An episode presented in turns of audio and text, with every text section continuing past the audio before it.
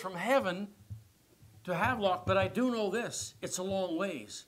And I do know this as well. He came for me, He left the presence of His Father, He left heaven, He left the throne, He left the angelic choir, He left all that was good and righteous and came for me. Oh, how He loves me. I'm not being selfish when I say that this morning, but Jesus is my Savior. He's my Savior. And He's your Savior too. But you know what's important to me? It's not that I not that I don't like you or love you or think the world of you, but He's my Savior, okay? He's my Savior. Because it's a personal relationship. I grew up in a Christian home. My dad was a preacher. My mom was obviously a preacher's wife. And uh, I've uh, three siblings that are Christians and so on, but that did not mean that it rubbed off on me as I walked around the house and I became a Christian. No, there came a day when the Lord Jesus Christ saved me. He came from heaven to this earth, to where Larry Arbo was living, knocked on my heart's door. I opened the door. He explained to me how I could accept him as my Savior, and I did just that. And I want to say, of all these years, years and years and years, I have no regrets. He has been nothing but a blessing to me. In trial, in tragedy, and all the time. It's funny how uh, when you pastor, you meet all kinds of people. And that's, we're all people, amen? I'll never forget, it was a special occasion at our church. I pastored in Surrey for 30 years, same church. And uh, we were having a special uh, anniversary service. And there was a family that was in our church. Mom and dad got saved in the early days of the church and so on, but they decided to, to go ahead and travel and live in another place and so on, which they did. And we were having this anniversary service, and, and I had no idea they were coming, but they, they showed up. They'd come from Rossland, BC, which is quite a drive, to go to a church service through the mountains. and, uh, they, uh, they came in, they announced uh, they'd come to the, just a special service. They just wanted to be to the special service uh, that we were celebrating anniversary service and so on. And uh, dear folks, no question about it. We had the service. It was a great service. We had people saved and the people set up for baptism and just a great day and so on. And at the, or as uh, pastors often do, uh, went to the door at the end of the service. My wife was with me. We were shaking hands with people and greeting them and thanking them for being at the service. And great crowd, great service, just an exciting time. And I glanced over beside me, and was the couple that came from Rossland and they're standing there greeting people right in line with us. And they're, they're giving out Tupperware brochures as they're. Do you know what Tupperware is? Maybe some of you don't know. is that a thing in the past? Oh, maybe so. I don't know, but I haven't seen any lately. But they're passing out to everybody that's in attendance. They're passing out Tupperware brochures, trying to pick up on sales and so on. And uh, we kindly dealt with that and so on. But I thought, yeah, sometimes it's really unusual what people do at church. Amen? That's a, that was a first for me right there. Except one time. I don't have time to tell it this morning, but I'll tell it another time, maybe, should the Lord allow. But one, we gave an invitation in a service one day where we were meeting in this unusual building, and we had a dog walk the aisle. But that's for another day. but, but so I I, after the service, we had a chat with these folks, and they're on their way back home, and I thanked them for coming to the service. And the lady said to me, she said, I bet you've never had anybody travel that far to see you in your lifetime. I said, Ma'am, thanks for coming. But there's one who traveled a great distance for me, laid down his life, shed his blood, buried in a borrowed tomb. Hallelujah. On the third day, up from the grave he arose. Aren't, aren't you? Hey, is the Lord not precious to you today with that thought? Jesus came to you. He is so precious to me. Once my soul was astray from the narrow way. I was wretched and blind as could be, but my Savior above, in love, gave me peace, joy, and love. when he reached down his hand for me. Huh? He came to you. He made himself within reach for you this morning. He left the presence of heaven for you. So, the distance he came, that's precious to me. When someone travels a great distance, recently my wife and I traveled from the west coast to the east coast of Canada. We both, uh, each one of us, have sisters that live on the East Coast. My wife has a sister, I have a sister that lives there. And my sister is 82 years of age. As if all things have gone normal this morning, she taught Sunday school, going blind, but she's been teaching a Sunday school class for 50 some years. And she said to me, she said, Larry, I let her call me that because she's my older sister. Larry, thank you for coming so far to see me. And my heart was touched. No question. It's my sister. She used to babysit me when I was a brat. But I thought, you know what? I love my sister, and my sister and I will spend time in heaven and meet our parents again someday. But there's one who came further. Hmm. to you which believe. He's precious. If that's the only thought you walk away with this morning, you know what? That's enough. He's precious. Another thought. Not only the distance he came, but the dedication that he commands. The dedication that he commands.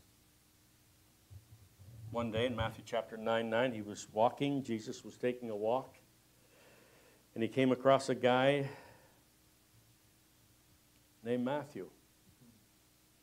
He did not have, hmm, he did not have a business card to give him. He did not make a Zoom call. He didn't have a PowerPoint presentation. He did not have really anything to offer. But he said, Two words follow me. A man with, I'm sure, a lifetime of retirement, government retirement, a tax collector, one who had everything in place for his future, one who could only look to the future for better days, got up and walked away from it all because of the influence of one man and the words of one man. Now, that's a story long ago and far away. But did you know that's the story of you sitting in these seats this morning? He called you. Isaiah 118, Come now and let us reason together, saith the Lord.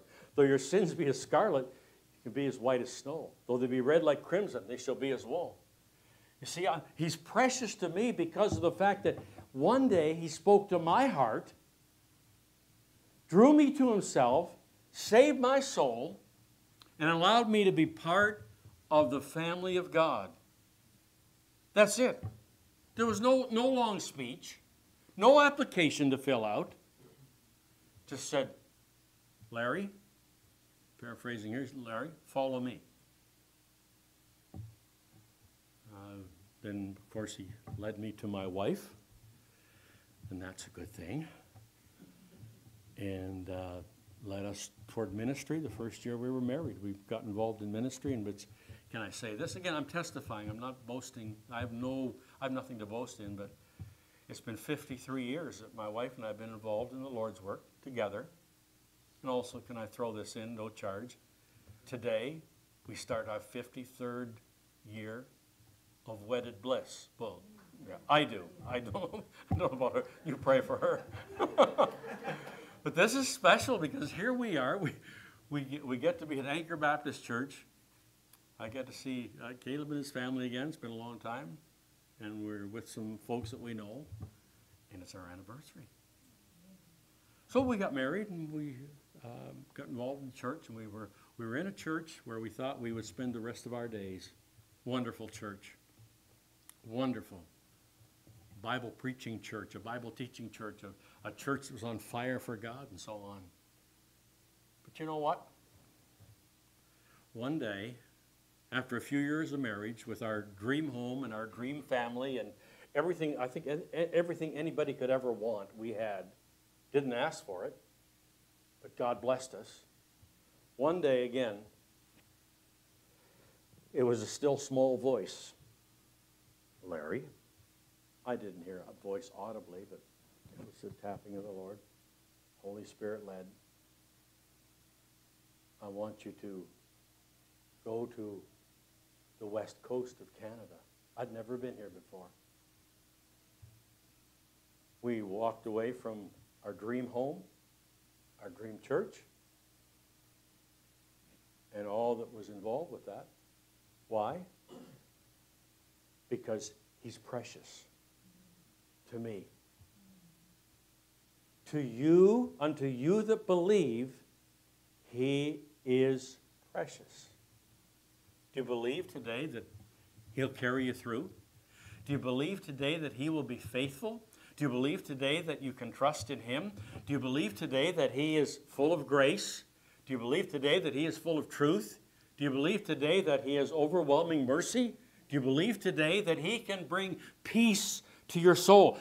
That, my friend, is where he's precious. Right there. This world cannot give you what he can. He is precious. He's precious to me. He's precious to you.